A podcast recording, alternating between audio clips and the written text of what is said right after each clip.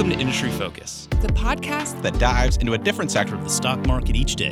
I'm your host, Emily Flippen. I'm Jason Moser. I'm Nick Sciple. I'm Dylan Lewis. And today we're talking financials. Today we're talking consumer goods. Wild Card Wednesday. And we're talking energy. And today we're talking tech. Let's dive in. It's Wednesday, November 17th, and we're catching up on the debut of Bird. I'm your host, Dylan Lewis, and I'm joined by Fool.com's Bantam boss of bulldozing, busy, busted bikes, Brian Feroldi. Brian, how's it going? I really struggled with that last word there, bikes. I wanted to fit scooters in somehow, but it just didn't start with a B, Dylan. I think with alliteration, people can usually tell where we're heading with an episode, right? Uh, in, th- in this case, we're talking about Bird Global, uh, a, a business that I think probably some listeners, especially if they live in a major U.S. city, uh, have probably interacted with. I actually got to go on a Bird scooter for the first time about a month ago. So this is one of the companies that I've actually had experience with uh, firsthand, even though I myself live in the suburbs. And I checked my app this morning. There are no bird scooters within anywhere close to me. Uh, but I did have an experience and I got to go on a roughly 10 mile trip on a bird, uh, bird scooter. Overall, a positive experience. Yeah, um, these uh, these scooters and, and really this business model became super popular, really burst onto the scene a couple years ago. Um, and Bird is one of the companies that's really synonymous with the e-scooter rental market. Um, just for a little background on folks, uh, for folks who maybe aren't as familiar uh, with this business, known primarily for these e-scooters that you will see in these major metropolitan areas. Uh, they came public via a SPAC earlier this month at roughly a $2 billion valuation. Uh, Brian, currently in over 350 cities and boasts over 100 million rides to date. Those are staggering numbers for a company that's only been around for a couple years. They really are, and this company, what's equally as impressive is the the rate that this company has has grown. I mean, even today, they're they're they're dominant in, uh, in, in North America, or that's their their initial market. But they're also available in Western Europe and Australia, and they are expanding quickly.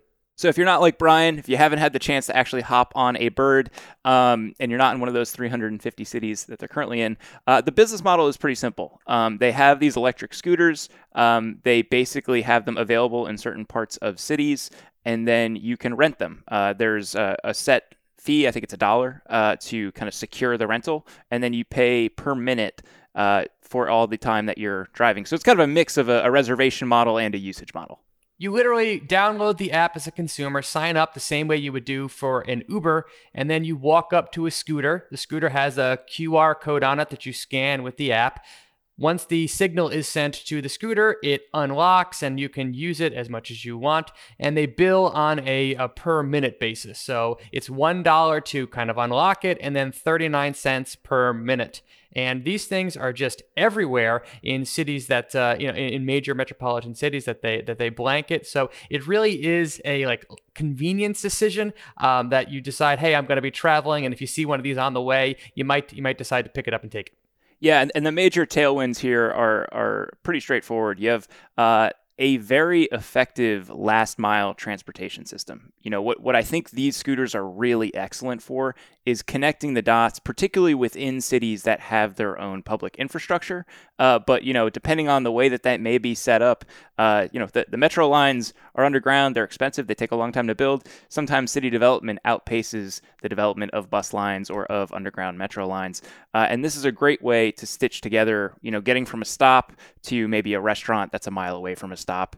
Um, but they do have multi mile battery lengths, and they are something that's super super popular um, you know brian i think a lot of people may be familiar with the space because there have been no shortage of articles about the space particularly because uh, if you live in one of the cities where these scooters are available some people feel like they're a little bit of a nuisance. Uh, they, have been kind of littered all over uh, the sidewalks of cities. We've seen increasing regulation in the space. I've seen it here locally in Washington, D.C., uh, a little bit more restrictive in where these are used. But this feels like a very effective way for people to get around. And it also ties into the e mobility movement, which we know is absolutely huge right now yeah, before I gave these, before I gave this scooter a chance firsthand, I was under the impression that these things had like a shelf life of a month or two. And if you look in the first generation that a bird was using, that was pretty close to to reality. The average uh, the average bird bike at the time, and they bought it kind of off the shelf. Uh, they lasted about three months. What we've seen from this company is continual innovation, and every time they roll out an updated version of their birds, not only does the battery get faster and the distance get longer, but the uh, the shelf life of these things has increased to the point where they the average scooter now can last for 18 or even 24 months. So the dynamics there have changed completely. Yeah, that was one of the major criticisms of this market in general early on. I think I remember saying, you know, if you rent a scooter for four dollars or whatever it might be, you're gonna ride it like you rented it for four dollars. You know, you and if you have these um, these basically fresh off the shelf Xiaomi uh, M365 scooters, that's that's what they launched with. Um, they weren't necessarily built with ride sharing in mind and, and the gig economy in mind, where you have a bunch of different people using it over the course of the day. There's a lot of wear and tear that, that winds up working its way onto that that vehicle. They are now designing their own. Uh, they seem much more rugged. They have much more efficient batteries and also better safety features, some anti theft firmware as well. So that has moved along, and I think we've been able to kind of see the light a little bit more with profitability because of that, because there's a little bit less turnover within the fleet. We've also seen some evolution in the company's business model, even in just the couple years that it's been operating, Brian. When this company first launched, its business model was to essentially do everything itself. So it, would uh, buy the buy the buy the uh, the scooters, it would spread them around the city, and it would take on the responsibility for uh, for maintain, maintaining them, for moving them, for um, um, charging charging them, etc. It was basically doing everything itself in house. And that's a capital intensive uh, process and, and, very costly uh, front, especially since they're getting so little, such little money uh, uh, per ride. What we've seen in the last couple of years is they've been shifting towards a fleet model uh, where they essentially outsource all of the um, in-person maintenance of these things, the charging of these things, um, the storage of these, uh, storage of the scooters uh, to a, to a fleet. So if you and I were interested, we could actually go to, to Bird and become a fleet manager ourselves. We could get, we could take ownership of 25, 50, even 100 of these scooters, and then we would take on all of the uh, the maintenance responsibility. That decision by the company has changed the company's business model for the better. Yeah, and we'll talk about that when we get to the financials. I mean, it is a dramatically different looking business now than a couple years ago. Uh, it's it's much more favorable for them. Um, I think one interesting side effect of that is that it also makes growth within um, the the geographic footprint a lot easier for them because they can work with people who have local knowledge and are physically already on the ground in these places that they want to expand to. So I, I imagine that it was probably pretty helpful for them in joining more metropolitan areas um, and just just expanding the footprint of bird scooters. Yeah, imagine how much slower Uber would have to go if it if if it bought the cars itself, if it maintained the cars itself, if it hired the drivers itself, uh, versus basically outsourcing all that to locals. So that that decision to outsource it to these fleet managers has allowed the company to grow much much much faster. So you just mentioned Uber, Brian. I think there are a couple easy ways to think about some of the market dynamics here with these businesses. Uh, one of them is, you know, it it looks an awful lot like Uber. In fact, Uber plays in this space. Um, there are there are parts of this market that also remind me a little bit of meal delivery, Brian, in that like there are multiple providers in a lot of the big markets, the major metro areas. There's not a lot of mutual exclusivity to them. The, the difference is, you know, they they have their own branded fleets here, but there's nothing to keep one customer necessarily from using Lyft, Uber, and Bird for local mobility.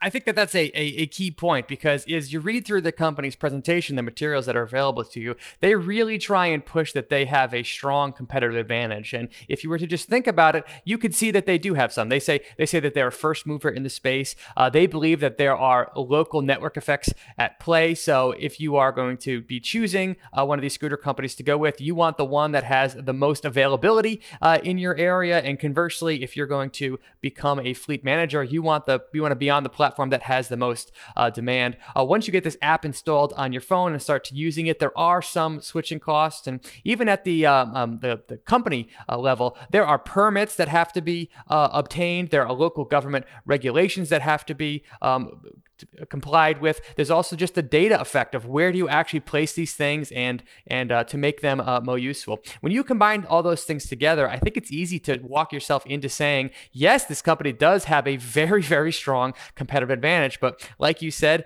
uh, I perhaps have some mental scars from my experience with Grubhub when many of these dynamics were in play, and I thought the company's moat was unassailable. And oops, turned out to be not the case. Yeah, I think it's one of the hard parts about some of these very fast growing newer markets. Um, there are parts of it that look like meal delivery, but then they, they you know they are not using uh, the same vehicles the way an Uber or a Lyft are. You know, I mean, one of the interesting things with Uber and Lyft is by going into a market and creating a workforce of these contractors who are willing to do ride sharing. Um, one of those companies kind of creates a workforce for the other one because there's no mutual exclusivity between driving between them. At least in the case of the e-scooter market, um, you're only riding that one piece of hardware. You know, you can't use that same scooter uh, to hop on, uh, you know, a Lyft ride or an Uber ride. You have to use it for a bird ride. For sure, and I right now there's a lot of competition and you're going to list off the, those competitors later. I do wonder what this market looks like long term. It wouldn't surprise me if we see something similar in this market that we've seen in meal delivery where eventually it leads to consolidation because how many of these companies do you really need in any given market? I would say one maybe two at most yeah, and actually, I mean, the specter of consolidation has been there for a while. There were there were rumors uh, that Bird was actually going to be acquired by one of the larger ride-hailing businesses, um, and we'll get into that in a little bit. But it, it has fit into the roadmap for these businesses because at core they're really more mobility businesses than just just ride-hailing businesses. Um, one thing that I, I do want to highlight is this is a founder-led business and one that has the pedigree of, of people that have worked in this industry for a while. So uh, Travis VanderZanden is the founder and CEO. He is the former COO at Uber and the VP of International Growth at Uber. So I, I think safe to say he knows what he's doing in this market. Um, and the company's CFO, Yibo Ling, is also a former Uber employee, led corporate development, strategy, M&A, and expansion in China. So I, just in terms of looking at the checklist here, Brian, I think this is probably a leadership team that is very qualified to be in this space. Yeah, lo- love to see that. I mean, if you could pick any company to have on the leadership's resume, it would have to be Uber, given the market dynamics that you're going at there. So, if you like to invest in founder-led businesses, as you should, this this company certainly checks that box. Um, you mentioned the torrid growth in this space before, Brian. Um, there, there was a little bit of wonkiness with the year-over-year numbers because this was an industry that was hit particularly hard by the pandemic. Uh, so we're going up against some interesting comps when it comes to revenue. Uh, but in the recent quarter, revenue was 65 million, up 63% year over year. I think one of the most interesting things for me in watching this business is we talked about the fleet management practices before. We are seeing that uh, benefit the company in its gross margin. Gross margin was 21% in the most recent quarter. The company has achieved positive gross margin for the past four quarters. And if you look back, 2018 in particular, they were posting negative 300% ride profit margins after factoring in vehicle depreciation. That right there says how important that switch was in their business model. It really is, and that is something that you're going to have to take in mind when you're looking at this company's uh, financials. But the, because the company reports gross transaction value, and that figure in the most recent quarter was actually $80 million, up 60%, but they only recorded revenue of $65 million.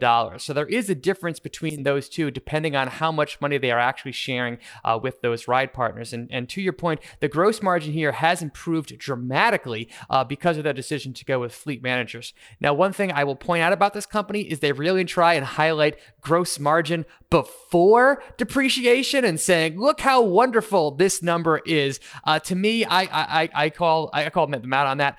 This is a company that you absolutely have to factor in depreciation given the shelf life uh, uh of these products. So don't look at adjusted gross margin and be wowed here. Focus on the actual gross margin that accounts for depreciation because that is a major expense for this business.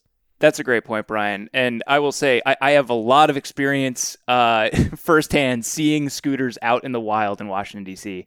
And uh, there are a lot of people who are good stewards of their electric scooters. They put them where they're supposed to be. But there are a lot of times where I see them ditched on the side of the road, you know, kind of thrown into a bush, uh, you know, or, or like like left in a pile of rocks or whatever it might be. Um, people are not necessarily taking care of these the way they would their own uh, you know property. And and that means that the fleet management is huge uh, and it also means that until we see that stabilize we, we've seen that the life of these vehicles has improved over time as they've been more involved in the design process. Um, you kind of it, it's just a necessary part of looking at this business. To to ignore it would be silly and I think that this month, this number can continue to improve over time as new versions of this come out, and perhaps if they if they discover that some riders have a history of trashing their devices, maybe they lock them out and just kick them out from being a customer uh, altogether. So I think there is room for this number to improve, but the key point is you have to factor in uh, depreciation when you're looking at this company income statement. Yeah, it's it's a huge part of the equation. And I think one of the other opportunities for upside with them with that margin number is the utilization of the scooters that are out there. You know, to some extent that gross margin is going to be capped a little bit because they are electric and because they need to be charged in order to work. Um, but there is upside, and, and we saw just with the dip in uh, activity due to COVID um, that that they are able to work back to a number now that resembles where they were pre-COVID. I think there's probably still some upside for them as well. Uh, rides hit 15 million for the quarter, which is up 100% year over year. Which, like I said, we're, we're lapping COVID numbers, so so it's impressive growth. Um, but I think the key to kind of normalize those a little bit is to look at the average rides per day. Uh, 2.1 for this most recent quarter versus 1.6 a year ago, so 31% year over year growth if you look back pre pandemic, they were getting just under three rides per day. So there's clearly room for them to grow there.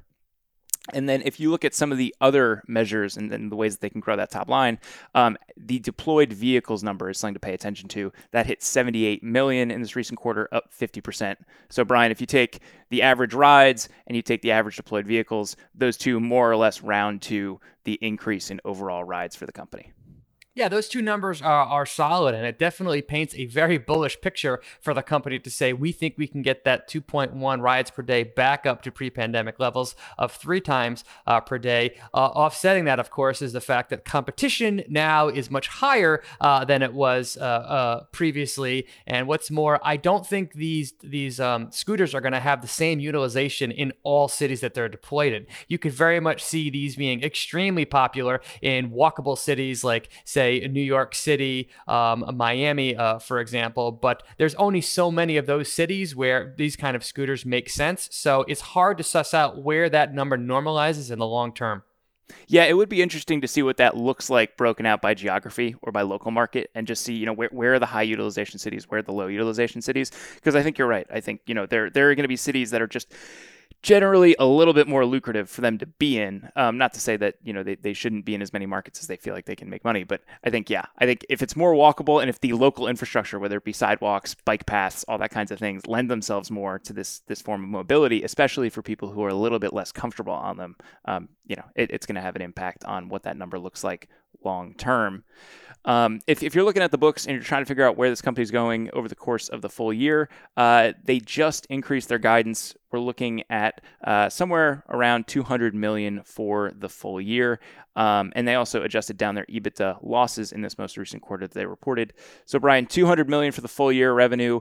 Uh, the business is currently worth about two billion dollars some simple math there. That's about a 10 times multiple on sales. Doesn't seem too bad, does it? When you're comparing no. that to some of the SaaS companies uh, that we like to look at. Uh, however, this is why it's helpful to go one step below the top line and look at that gross profit because not all high growth companies are created equally. Gross margin really, really matters here. And just as an example, if you look at this company's trailing 12 months uh, gross profit, so after factoring that gross margin, uh, that number goes from, say, 200 million down to 29 million. So while they're only trading at 10 times sales, they're trading at closer to 68, 69 times gross profit. So that shows you how important gross margins can be. So I don't think this is a business that will ever garner a 15 or 20x uh, sales multiple just because of the gross margin dynamic. Yeah, I think that's 100% right. I think there's upside from where they are now, but let, us be real. I mean, this is a, a capital intensive business. Um, and even when um, you know they're able to do things like fleet management and, and kind of move some of those costs off to the side um, you're constrained by battery life there there are just physical constraints to this business that don't necessarily exist for software businesses um, and that is uh, you know both a pro and a con because in some ways it's a barrier for competition, um, along with the, government permitting and those types of things. But it is something that is going to restrict the financials uh, a little bit. Um, I think if, if you're looking at this business and trying to figure out, okay, what what is anything look like outside of this e-scooter market. We talked about how Uber and Lyft are really mobility focused. Um, they've talked a little bit about you know expanding their footprint, being in more cities, um, but they've also looked at e-bikes, launching bike shares, something similar to uh, you know uh, what we see with Citi Bikes and Capital Bike Shares here in Washington D.C. Um, and they're also eyeing retail opportunities in the e-bike market. Um, this is in a lot of ways, Brian, kind of an electric mobility play in addition to just being a, a kind of city mobility and e-scooter play. Yeah, I, I like that. Their their move into bike sharing clearly makes sense. They already have a marketplace of consumers that are using this, and there are some trips that you want to take locally that an electric bike is more suited for, especially if you want to go somewhere and pick up packages or or or, or make delivery. Uh, in addition to that, they're planning on taking their e-bike and not only making it uh, ride shareable, but they're also going to going to straight e-bike sales, and that is a market that is growing rapidly and expected to continue growing uh, for a long period of time. If you look at any of the companies' forecasts for how big the total addressable market opportunity is, I mean, they're just doing some quick math saying blank people times blank rides per day equals all the money on the face of the earth. Uh, but the point is to the company, um, there's no shortage of growth opportunities for, for this business. It just boils down to execution. Yeah, and I've been pleasantly surprised so far with this company. I mean, there were I had some serious, serious unit economic questions when I started seeing all of these uh, e-scooter companies um, really, you know, gaining traction over the last couple years. Looking at the books now, seeing the pivots that they've made, I, I think they've built a much more sustainable business. I think the big question for this company is going to be, can they exist and carve out a meaningful part of that market? Being a smaller player where there are the Ubers and the Lyfts of the world who have these types of options available in their apps, but then they also have ride hailing. They also have food delivery. In Uber's case, you can rent a car from the app. They have a much broader scope. Uh, are people going to be willing to download the Bird app? That was a choice that I made because I was with a group of friends that were all taking Bird. So that's why I gave Bird a try. I, I will be honest, if I had the choice to go with a different company, and just use the Uber app that already existed, that's what I would have ha- have done uh, because of the convenience of keeping everything in one. I'm also not a power user, uh, so the the absolute cost between the two wasn't a big factor in my decision. It was more of like what is here right now and what what are other people doing. But I would like this company much much more if it had a direct tie in to Uber or Lyft, like one of its competitors, Lime does. Yeah, so Uber has a minority stake in Lime, uh, the e-scooter company, and Uber users can book Lime scooters via the Uber app. Um, and and Lyft has scooter operations in some of the biggest U.S. cities as well. Um, I think if I had to guess, Bird has the lead in e-scooters specifically. Uber and Lyft have the lead in mobility. It's just kind of a matter of where you see the future going. There is for this market, I think, um, something that can be underappreciated with the local permitting and relationships with local governments because the scooters can be such a nuisance to people who don't want to use them, especially if they're littered all over the place. Um, having good government relations is key. That can prove to be something that makes them the exclusive provider in some markets, which would certainly be beneficial. We kind of have to see how the market shakes out a little bit first, though. That would be huge. And even when you're actually on the scooter, uh, I was impressed with how hyperlocal the GPS is. Uh, for example, there are some spots that they don't want you using these scooters. For example, on, on dirt trails or just certain geofence parts of the cities. And I can tell you that when you are on the scooter, the, the scooter literally turns off when if you go to a location that you don't want to be. So that kind of hyperlocalization of these devices, I think, should appeal to certain government officials and government uh, regulations. So that that in itself could be a moat long term. So Brian, putting it all together, I think there are some elements here of businesses that we really like. There's there's some solid optionality uh, with bikes. Um, it's a founder-led business, and I think I, I've been most impressed with just how they've been able to navigate over the last couple years and create a, a more financially viable and sustainable business by adjusting their business model. Yeah, and to your point, it's a founder-led company. I've used the product, and I can attest to it that it it does have some some merits. I like their move into to fleet management, with offloads uh, some of the uh, the maintenance costs and allows them to grow faster. The the TAM here is obviously huge. Uh, revenue is recurring, and perhaps most importantly, all this is a two billion dollar company. Like if this company is successfully executes against its opportunity, could I see it being a ten or twenty billion dollar company one day? Uh, sure, that's that that could be in the realm of possibility. So the upside is definitely there. Uh, on the flip side, the competition is really something to to keep an eye on and i don't have a strong feeling for how large the competitive advantages actually are. It's also hard to say how price sensitive uh, customers will be if there gets into a pricing war for one of these companies to grab uh, market share, does the company have the deep pockets to compete against Uber and Lyft? Uh, no. Uh, the gross margin here is also pretty low. There's also seasonality elements to this business. You're obviously not going to be want to using these scooters in the winter, especially if there's snow and stuff uh, uh, uh, on the road. so factoring all that in together, this would be more of a interesting watch list idea, but perhaps that's because I still have those mental scars from Grubhub. that makes sense. And, and, I think, you know, for me, like I had uh, kind of enough hurdles being interested in Uber as an investment. I think this is a, a, more pure play version of that. I will say it's a business I'm rooting for. I, I think the the last mile element of things, the electric future element of things, or th- those are all things I'm excited about, especially as a city dweller. Um, it just really comes down to, you know, can can they carve out their own space in this market um, and continue to meaningfully grow create you know uh, margin growth opportunities as well maybe expand to some other markets. So i think a lot to like here. Um, and one of the fun things brian is uh, regardless of whether or not you buy the stock they're really fun to ride the scooters For sure. I'm, I'm happy that these things exist because they do offer a, a utility out, out there. But to me, this is just one one example of a company that's like, it sounds good on paper, but I would prefer to watch the company execute and pay a higher multiple down the road. I would be happy to give up upside potential for more clarity of the situation. Yeah. Trade uh trade upside for certainty. Right, Brian? That's right. Makes complete sense in some cases. Brian, uh, you always make sense. Thank you so much for joining me on today's show. I don't know about that, but sure, I'll take the compliment, Dylan. Listeners, that's going to do it for this episode of Industry Focus. If you have any questions, you want to reach out and say, hey, shoot us an email at industryfocus at fool.com, or you can tweet us at MF Industry Focus. If you're looking for more of our stuff, subscribe on iTunes, Spotify, or wherever you get your podcasts. As always, people in the program may own companies discussed on the show, and the Motley Fool may have formal recommendations for or against stocks mentioned. So don't buy or sell anything based solely on what you hear. Thanks to Tim Sparks for all his work behind the glass today, and thank you for listening. Until next time, Fool on.